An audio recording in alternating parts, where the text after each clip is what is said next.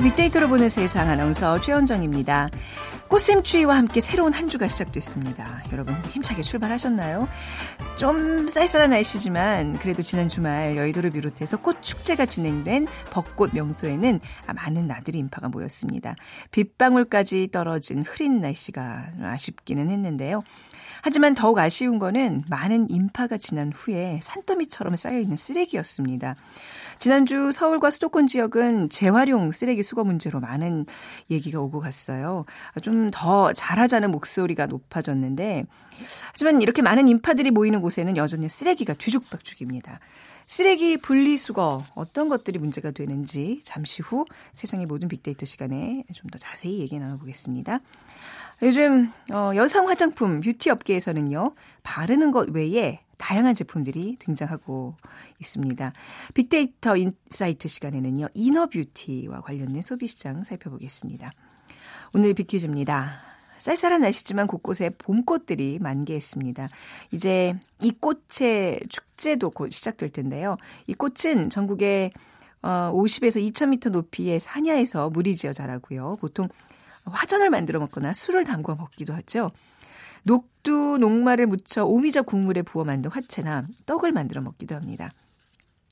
사랑의 기쁨이라는 꽃말을 가진 이 꽃, 화산 분홍색이죠. 참꽃 또는 두견화라고도 합니다. 무엇일까요?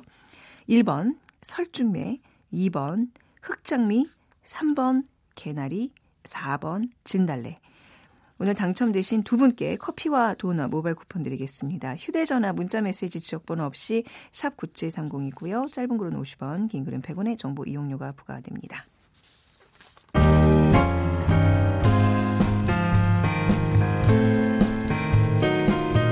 미래를 예측하는 힘, 세상을 보는 새로운 창, 빅데이터로 보는 세상.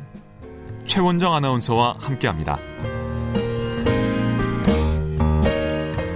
네, 세상의 모든 빅데이터 시간입니다. 빅커뮤니케이션 전민기 팀장과 함께하겠습니다. 어서 오세요. 네, 반갑습니다. 전민기입니다. 네, 어, 주말 잘 보내셨어요? 주말 잘 보냈습니다. 이게 꽃과 네. 좀뭐 이렇게 좀 즐기는 그런 시간을 가지셨는지 어, 그 정신 없으시죠? 대전에 저희 본가를 아, 갔다 네, 왔는데 네, 앞에 배나무가 있는데 아. 배나무 배꽃이 또 아. 이뻐요. 하얗게. 하얗죠. 고기 속에 있다 왔습니다. 아 그렇군요. 네.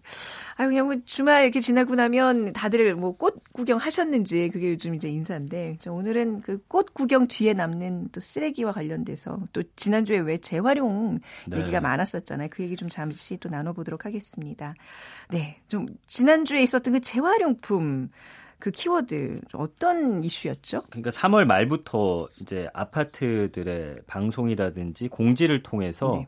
뭐 비닐은 수거를 안 한다. 음. 그다음에 스티로폼은 또 안 한다. 그리고 네. 어, 페트병도 안에 이물질 들은 걸 안다. 그러니까 기존에 다 받아왔던 것들을 네.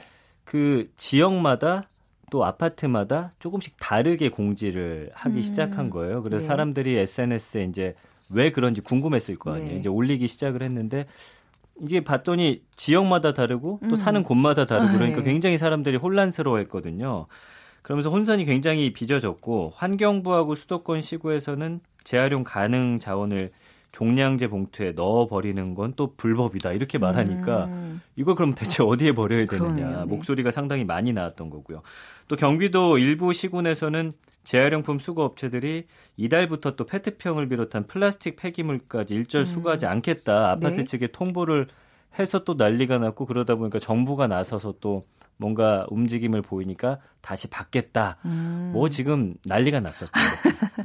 그랬군요. 이게 뭐 국민청원 요즘 뭐 이렇게 이런 이슈들마다 국민청원 게시판이 항상 뜨거운데 이것도 관련 글이 올라왔네요. 네, 그래서 사실은 저는 이제 아파트에 공지가 됐길래 네. 그냥 시키는 대로 하려고 하는 굉장히 예. 수동적인 사람이었는데. 아, 뭐 저도 그렇죠. 다. 근데 이 사람들 중에서 네. 왜 그렇게 해야 되느냐 하면서 음. 이제 찾아봤고 그랬더니 또 다른 데는 안 그러고 하니까 이 국민청원 게시판에다 네. 글을 쓴 거예요. 이 비닐류를 재활용할 수 있도록 방안을 마련해 달라.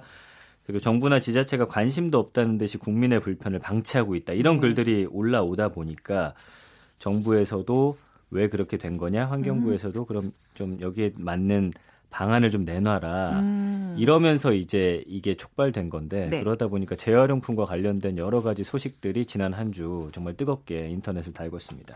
저도 이제 저희 단지에 어떻게 어떻게 분리 배출해 주세요. 이제 이게 공고문이 떴길래 저는 그냥 그렇게 생각했어요. 그러니까 그 매번 버리면서 과연 이거를 재활용이 가능할까? 될까? 약간 예. 좀 양심에 좀 찔리는 상태에서 음. 버린 경우가 있잖아요. 그래서 조금 더 내 스스로 재활용에 좀 더 박차를 가하고 예. 잘해야 되겠다는 다짐을 했는데 이게 아무튼 지난주 굉장히 어떤 국민들의 관심을 받았던 큰 이슈였습니다. SNS 반응도 굉장히 뜨거웠어요. 지난 1년간 5만 8천 건 언급됐는데 지난 한 2주 동안 거의 2만 건 정도 언급이 됐고요. 뭐 쓰레기를 어떻게 배출해야 되고 분리해야 되는지 왜 그런 건지 또 환경부에서는 어떻게 하고 있는지 중국과 관련이 있다 보니까 중국이라는 키워드도 16위에 올랐고요. 네. 또 비닐이 수거가 된다 안 된다 뭐 봉투에 넣어야 된다 플라스틱은 어떻게 해야 되냐 그러니까 재활용품과 음. 관련된 정말 나올 수 있는 모든 키워드 다양하게 네. 볼 수가 있었고 이거에 대해서 정말 논란이 굉장히 SNS를 통해서 많이 오고 갔던 그런 음. 한 주였습니다. 근데 왜 갑자기 이렇게 뭐 수거하지 않겠다고 나선 업체들이 생긴 건가요? 그동안 봤더니요. 90% 네. 이상을 중국에다 수출을 해오고 있었더라고요. 예, 예. 근데 이제 중국도 어, 전 세계를 상대로 이거를 수입하다 보니까 네. 어느 순간 포화 상태가 음. 된 거고요.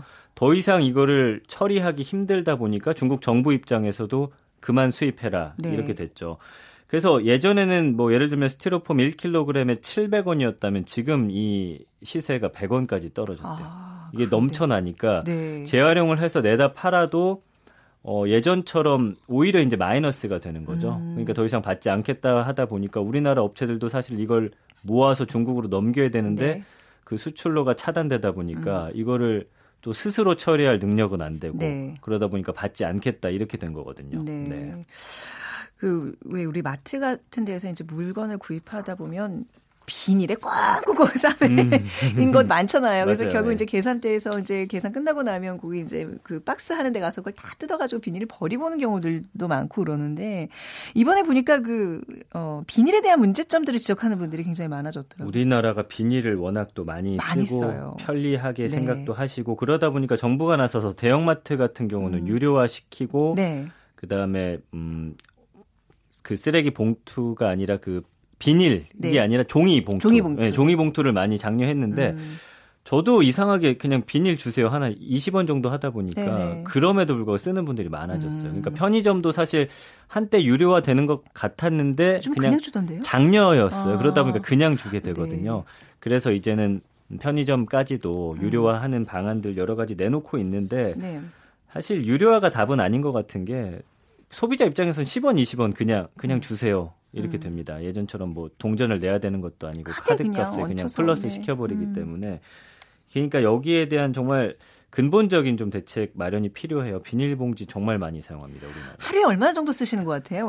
그뭐 저도 글쎄 하루로 따지긴 힘들지만 네. 뭐 일단 마트 가면 저는 일단 비닐에 달라고 하니까 그렇죠, 네. 네, 저도 반성을 좀 합니다. 네, 제법 많이 쓰리고 뭐 우리나라 네. 비닐봉지 사용량 얼마나 되는지 조사가 되나요? 2003년에 125억 개였고요. 1년에 비닐봉지가요? 네, 2015년 기준으로 216억 개인데 음. 이게 연간 사용량을 보면 1인당 420개. 어.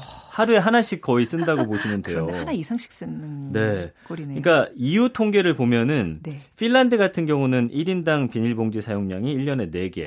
아니 정말로요? 어마어마하죠. 4개요? 그리스가 어. 250개, 스페인이 120개, 독일이 70개, 와. 아일랜드가 1년에 20개 정도. 야, 이런 약간 어떤 선진국 기준에서 보면 우리는 정말 막 낭비를 하는 거네요. 420개. 막 뽑아 쓰는 거네요, 네. 그냥. 그러니까 중국도 사실 지난해 지난 7월이죠. 네. 폐비닐을 비롯한 폐자원의 수입 금지를 결정하기 전부터 네. 자국 내 비닐 사용을 적극적으로 규제하고 있거든요. 아. 우리나라는 좀 규제도 약하고 예, 막 쓰고 있는 그런 상황이에요. 그러니까 외국의 뭐 영화나 이런 데서 보면 다 이렇게 좀 누리끼리한 재활용 종이봉투들을 많이 쓰잖아요. 그리고 네. 외국은 비닐이라 치더라도 네. 되게 보시면 얇고 네. 그거 분해되는 거거든요. 아, 그 우리나라처럼 그 쫀득쫀득하고 짱짱하지가 않아요. 예. 잘 찢어지고, 찢어지고 그렇습니다. 네. 외국 같은 경우는. 그렇군요. 그 뭐 비닐도 문제지만 페트병도 이게 재활용률이 굉장히 낮다면서요. 그러니까 우리나라 2015년에 자료를 봤더니 그러니까 1등급을 받아야지만 온전하게 이제 재활용이 되는데 음. 전체 1.8%밖에 안 돼요. 네. 나머지가 98.2%인데 재활용이 어려운 2, 3등급이거든요. 그러니까 이게 갈색 맥주 페트병을 사실 맥주 회사에서 많이 쓰고 있는데 네. 이건 또 재활용이 힘들대요. 음. 아, 그러다 보니까 네. 이거를 사실 2, 3등급 되면 우리나라에선 재활용하기 힘든데 그동안 이제 중국으로 보내왔던 거거든요. 네. 이제 중국 수입 금지 조치 때문에 수출길이 막히다 보니까 국내에서 이걸 소화해야 되는데 음. 정말 쉽지가 않고 여기다 일본, 미국 등에서는 이제 투명하고 품질이 좋은 페트병을 중국 대신 한국으로 대량 수출하면서 경쟁력에서 밀린 이 한국 페트병은 또 네. 갈 곳이 없어지는 여러 가지 네. 이중고 상황 벌어지고 있습니다. 이게 재활용 관련해서도 이제 삼국가요때 무슨 전쟁 수준의 그런 서로 막 네. 떠넘기고 뭐 그, 그것 때문에 이제 피해를 보고 이런 것들이 있군요. 맥주 페트병이 가장 골칫거리라는 얘기를 들었는데 이거 왜 그런 거죠? 이제 맥주 음. 업체에서는 네. 이게 투명하면 맥주가 또 금방 변질되기 때문에 네. 햇빛 같은 거에 그렇죠. 갈색병으로 할 수밖에 없는 상황인데 네. 이게 지금 문제가 되는 게 여기에 또 다른 것들이 많이 들어갑니다. 나일론이라든지 철 같은 불순물 음. 포함돼 있고 솜이나 섬유의 원료도 사용되는 일반 페트병하고 다르게 네. 그러다 보니까 재활용이 어려워요. 아. 일반 페트병은 260도면 녹아가지고 이거를 재활용할 수 있는데 음. 나일론이 들어있기 때문에 한 400도가 돼야 또 녹잖아요. 아이고, 그러려면 네. 불도 더 떼야 되고 음. 여러 가지 그런 상황에서 굳이 이거를 재활용해서 만든 업체가 나타나지 않고 있는 게 이제 문제가 되고 있거든요. 네. 그러니까 페트병 재질을 좀 단일화해야 된다라는 그런 음. 목소리도 나오고 있고, 근데 또 맥주 업체 입장에서는 또 그렇게 되면은 추가적으로 들어가는 비용이 상당히 많기 때문에 네. 굉장히 문제가 되고 있는 거죠. 아, 이 맥주 갈색 페트병을 많이 생산해낸 사람 중에 하나로서 이거 좀 자제해야 되겠고요. 아니, 네, 그러니까 네. 우리나라가 참 저는 듣기에 재활용 그 분리수거를 참 잘하는 나라라고 그렇게 알고 있었는데 음. 지금 얘기를 계속 그, 그 정황들을 보니까 꼭 그렇지만은 않은 것 같아요. 그동안은 잘 됐던 네. 중국으로 수출이 되니까 네, 우리나라에 네네. 안 남아 있었잖아요. 아, 근데 이게 네. 본질을 꿰뚫어 보면은 네. 우리가 스스로 이거를 재활용할 재활... 수 있는 능력이 그러니까요. 떨어 지게 됐어요. 그러니까 재활용을 국내에서 안 하고 있었다는 얘기잖아요. 지금. 그렇습니다. 예.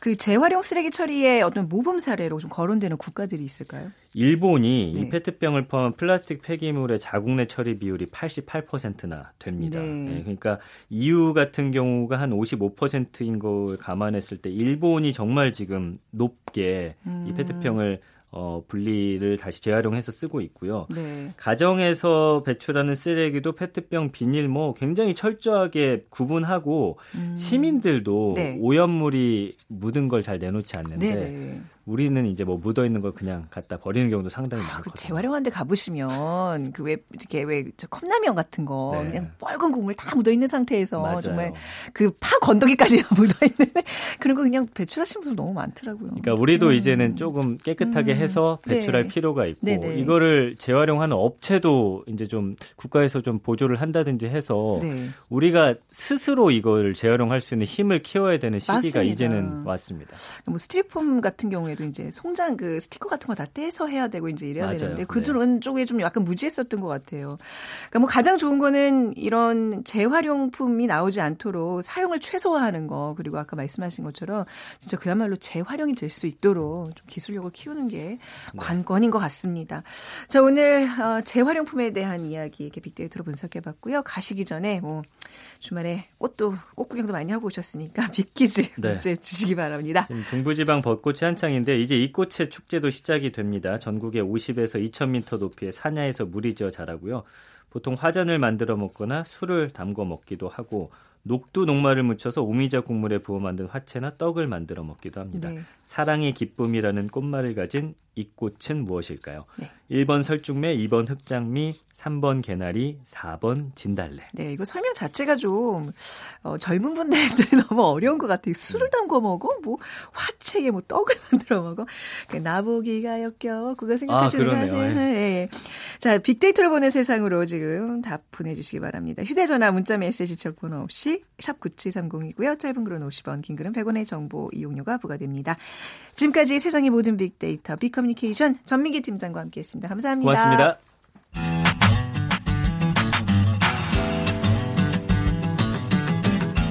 마음을 읽으면 트렌드가 보인다.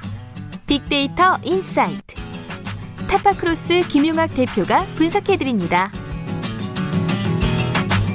타파크로스의 김용학 대표 나오셨습니다. 안녕하세요. 안녕하세요. 네.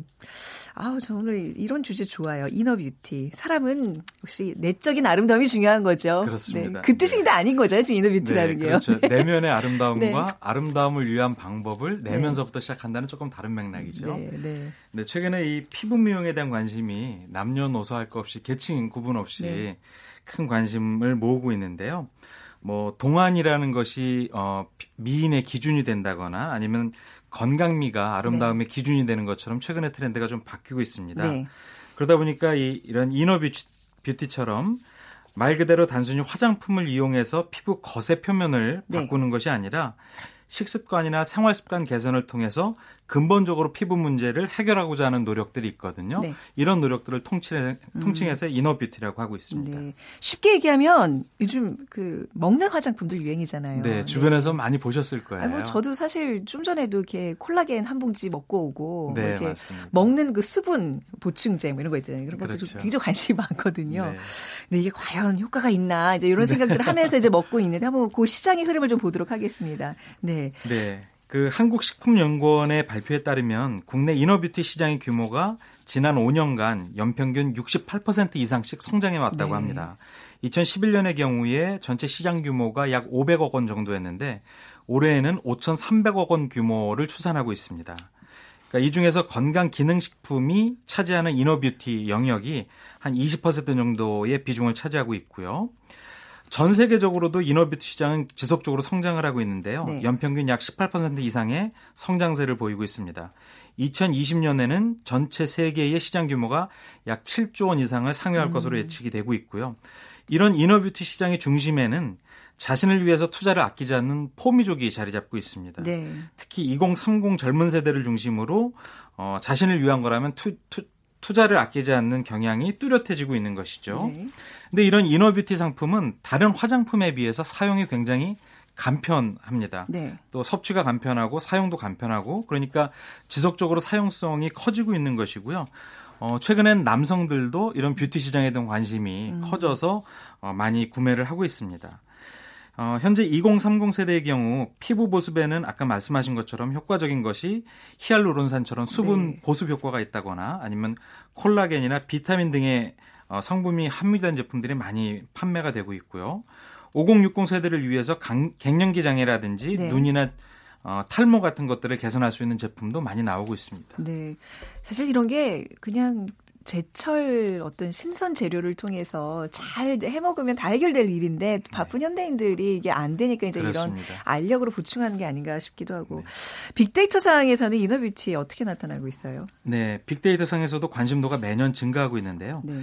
2015년도에 비해서 2017년도의 관심도는 무려 400% 정도 음. 증가를 했습니다. 어, 2018년도 3월 기준으로 보면 작년 동기간에 비해서 관심도가 약 44% 이상 증가했으니까 굉장히 높은 신장세를 음. 보이고 있는 것 같습니다. 소비자들의 얘기는 제품 구매 시 무엇보다도 그 다양한 효과에 소비자 needs를 집중하고 있는데요. 네. 제품을 섭취함으로써 피부 탄력이나 주름 개선, 뭐 보습, 미백 이런 등등의 효과를 얻고자 하는 의도가 굉장히 강하게 나타나고 음, 있고요. 음, 네. 감성 분석을 해보니까 실제 긍정적인 담론이나 부정적인 담론이 이런 효과에 관련돼서 집중되어 있는 것들을 볼 수가 있습니다. 네. 즉 제품의 효과가 이너뷰티의 만족도를 평가하는 중요한 척도가 되고 있는 것인데요. 어, 말씀하신 것처럼 이게 과연 효과가 있을 것이냐라고 뚜렷이, 음. 뚜렷하게 증명되지 않았다는 부분에 네. 얘기들도 굉장히 많이 나오고 있고요. 예. 어, 사용하기가 굉장히 편리하다 이런 부분들은 긍정적인 만족도로 음. 나오고 있습니다. 약간 일종의 뭐 어느 정도 효과는 있겠습니다만 좀 플라시보도 분명히 있는 것 같아요. 내가 이제 며칠 이렇게 챙겨 먹고 나니까 어 어쩐지 좀 약 때문에 그런지 피부가 네. 좋아졌어. 네. 근데 이게 뭐 한 하루 이틀이 아니라 꾸준히 몇 달 몇 년을 계획해서 먹어야 되는 거라면서요. 그렇습니다. 네, 네. 어, 대부분에 나오는 상품들도 네. 1, 2개월 수준이 아니라 네. 최소한 8주 이상 꾸준히 네. 먹었을 때의 그렇죠. 효과들이 나오고 있는 것들이고요. 네. 어, 최근에는 특정 국가뿐만 아니라 글로벌 임상들을 대부분 하고 있습니다. 아. 그런데 그런 것들에 대해서 의구심이 많이 남아 있고 네. 특정 성분 같은 경우에는 흡수율 같은 것들이 음. 사람에 따라 좀 편차가 보이고 있기 때문에 네. 일반화되기 어려운 것들이 문제로 남아 있기도 합니다. 네. 아마 이런 업계에서 이런 inner beauty는 굉장히 이게 어떻게 보면 사람 본능과 굉장히 직접적인 연관이 있는 거잖아요. 예전부터 그렇습니다. 왜 좋은 음식이나 이런 거는 일단 먹어봐. 여자들 네. 피부 좋아지고 남자 정력 좋아진다는 얘기를 우리가 수없이 들어왔는데 네. 그런 어떤 마케팅을 좀 잘 활용하는 어떤 추세가 아닌가 싶어요. 네, 네. inner beauty 시장에 성장세의 핵심을 지금 짚어주셨는데요. 네. 어, 크게 성장하려면 좋은 viral이 많이 나야 되고요. 네. 좋은 구전 효과는 음. 그걸 섭취한 경험자가 실제 효과를 경험해 봤을 때 나오게 아, 됩니다. 네네. 그런데 소비자들이 동안 피부나 아니면 피부 개선이나 항산화 효과에 대한 관심이 높다 보니까 네. 기존의 건강기능식품이나 아니면 헬스케어 회사들은 시장의 확대를 위해서 제품 라인업을 음. 다양화하는 시점이 있습니다. 네네. 그 선택으로서 이노비티가 많이 선택이 되고 있고요. 실제로 국내의 한 대기업 같은 경우에는 지금 말씀드린 이유들로 인해서 다양한 브랜드를 선보이고 있습니다. 음. 특히 연령대별로 세분화해서 세분화. 20대와 장년층과 노년층한테 어필할 수 있는 제품 라인업을 네. 다양하게 구성하고 있고요. 네. 또 다른 기업 같은 경우에는 효능을 차별화하는 예도 음. 있습니다. 그래서 뭐 복부 지방을 포함한 체지방 감소나 배변 활동에 도움을 주는 제품 네. 무엇 혹은 석류나 아세로라, 라즈베리 같은 red food 제품 음. 무엇 이렇게 어, 소비자들의 needs에 적합하게 구성되어 있는 상품들로 차별화하고 있기도 하죠. 네. 이 외에도 좀 재미있는 성분들이 있는데요. 네. 뭐 beauty food의 대표적인 성분들로 차가버섯이라든지 아니면 네. 클로렐라, 유산균, 뭐 베타글루칸 등 다양한 소재들을 어, 네. 접목시켜서 나오는 상품들이 있습니다. 지금 말씀하신 거 지금 생각해 보니까 다 먹어본 것 같은데.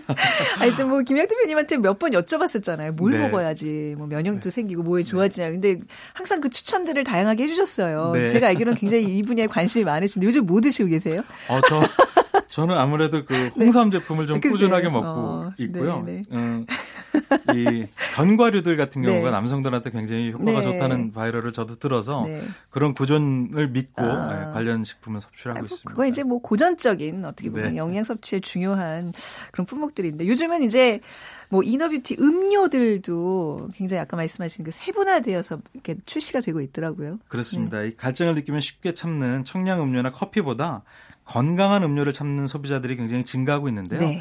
그래서 최근에 커피 프랜차이즈 shop에 들어가 보면 음. 커피 옆에 네. 이런 클렌징 주스나 음. 어, inner beauty 음료가 있는 것들을 쉽게 보실 수가 있을 겁니다. 뭐 여러분들이 대표적으로 아시는 이런 음료 중에는 하루에 한 번씩 꾸준하게 야채를 먹을 수 있는 음료가 음. 나왔는데 네. 이거 같은 경우는 하루 평균 10만 개 이상 판매가 되는 big mega hit 상품이라고 해요. 네. 실제로 이 제품 후기를 보면 건강해지는 것 같아서 좋다라는 얘기가 굉장히 많이 나오고 있고요. 최근에 소비자 관심이 높은 제품 중에 하나는 마시는 식물성 유산균이라는 음. 제품도 있습니다. 네네. 그러니까 이 효능을 강조한 제품인데요. 100% 식물성 유산균으로 음. 과일 맛이나 야채 맛을 내는 제품들도 소비자한테 선택을 받고 있습니다. 네. 또 음, 붓기에 민감한 여성들한테 네. 일명 뷰티템으로 일컬어지는 제품도 있는데요. 어, 단백질 대사에 관여해서 간 기능이나 피로 개선을 돕는 음. 이런 제품들도 마시는 비타민으로 인기를 끌고 있습니다. 네, 중요한 게 이제 이렇게 소개해 주신 이런 각종 종류들이 가격대가 만만치가 않아요. 그렇지 않아요? 그렇습니다. 네. 이게 한 번 먹고 마신 어, 끝나는 것이 아니라 아, 예. 장복을 해야 되기 때문에 그쵸? 이런 네. 관점에서 보면 가격이 부담스러울 수 있는데 음. 이렇다 할지라도 자신의 미모나 네. 어, 이런 것들을 위해서는 투자한다. 아낌없이 투자를 어, 하기 때문에 예, 예, 시장성이 음. 있는 것이죠. 미국에서는 이제 이런 이너뷰티를 돕는 스낵도 출시됐다고 들었어요. 그렇습니다. 뭐 이너뷰티와 관련된 영양제나 음료가 주를 이루고 있는 세상에서 네. 어, 이런 것들을 식재료로 쓰고 있는 제품들이 나오고 네. 있고 어, 쿠키처럼 과자 형태로도 나오는데요. 음. 어, 성분은 대부분 콜라겐입니다. 네. 어, gluten free나 probiotics 이 다음에 트렌드가 콜라겐이라고 예상을 하고 있는데요. 다양한 형태로 먹는 콜라겐이 나온 거죠. 어, 스낵으로 나오고 있는데요. 어, 많이 아시는 것처럼 건강바, 다이어트 바처럼 음. 이렇게 바 형태로 네. 만든 스낵이 있는데 이걸 콜라겐을 주성분으로 해서 만든 제품이 나왔습니다.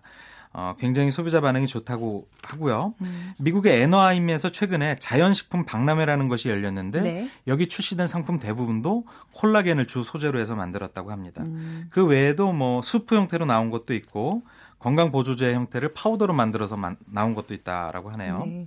나중에 이러다가 그냥 알약 몇 개면 하루에 영양 소며 뭐 어떤 영 그 어떤 그 이너뷰티와 관련된 뭐 이런 것들 포함해서 쉽게 그냥 끝나는 왜 우리 공상 과학 영화에서 많이 봤던 그 그렇습니다. 그 장면들이 곧 현실화 될 것 같아요. 그렇게 되면 너무 좋은데 네. 현실적으로는 아까 이제 모두에 말씀드렸던 것처럼 네.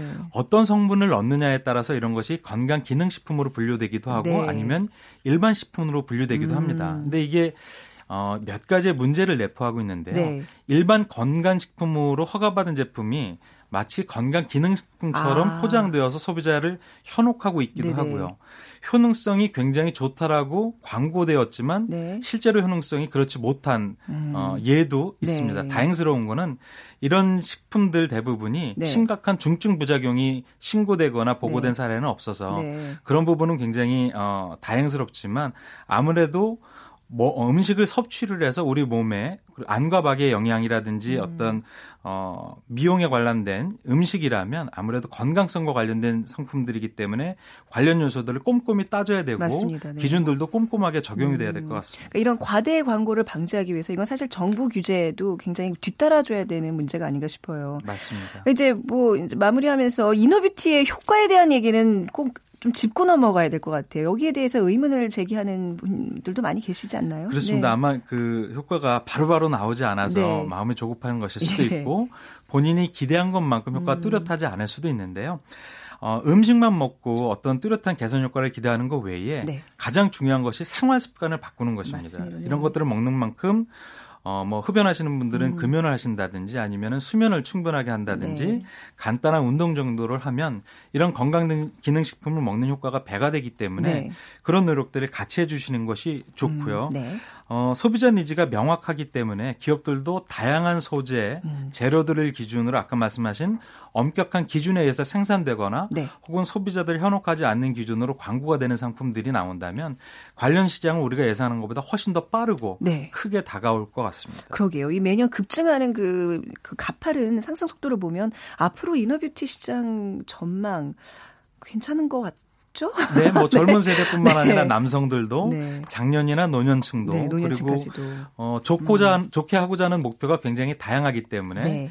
아니면 피부가 예뻐진다든지 네. 아니면 건강한 뭐 윤택이 나오는 피부라든지 네. 이런 것들의 효과를 배가시킬 수 있는 상품이 나오고 있거든요. 음. 그래서 이런 부분들의 시장성은 훨씬 더 네. 크게 증가할 것 같습니다. 중요한 거는 이제 이게 보조제라는 거 의약품이 그렇습니다. 아니라 항상 그거는 잊지 마셔야 되겠습니다. 오늘 아 inner beauty에 대한 이야기 타파크로스의 김영학 대표와 함께 나눴습니다. 말씀 잘 들었습니다. 감사합니다. 네. 자, 오늘 비 퀴즈 정답은 진달래입니다. 5026님, 어릴 적 뒷동산에 올라가서 진달래 꽃 따 먹으며 놀던 때가 생각납니다. 요즘은 그 꽃 따서 드시면 절대 안 됩니다. 7282님, 지난주 토요일 우리 딸 공무원 시험 봤는데요. 딸 얼굴에도 화사한 진달래 꽃이 피었으면 좋겠습니다 하셨어요. 결과 기다리고 계시는군요. 좋은 소식 기다리겠습니다. 자, 빅데이터로 보는 세상 오늘 아이유의 비밀 의 하원 띄워드리면서 마무리할게요. 내일 오전 11시 10분에 다시 오겠습니다. 지금까지 아나운서 최현정이었어요. 고맙습니다.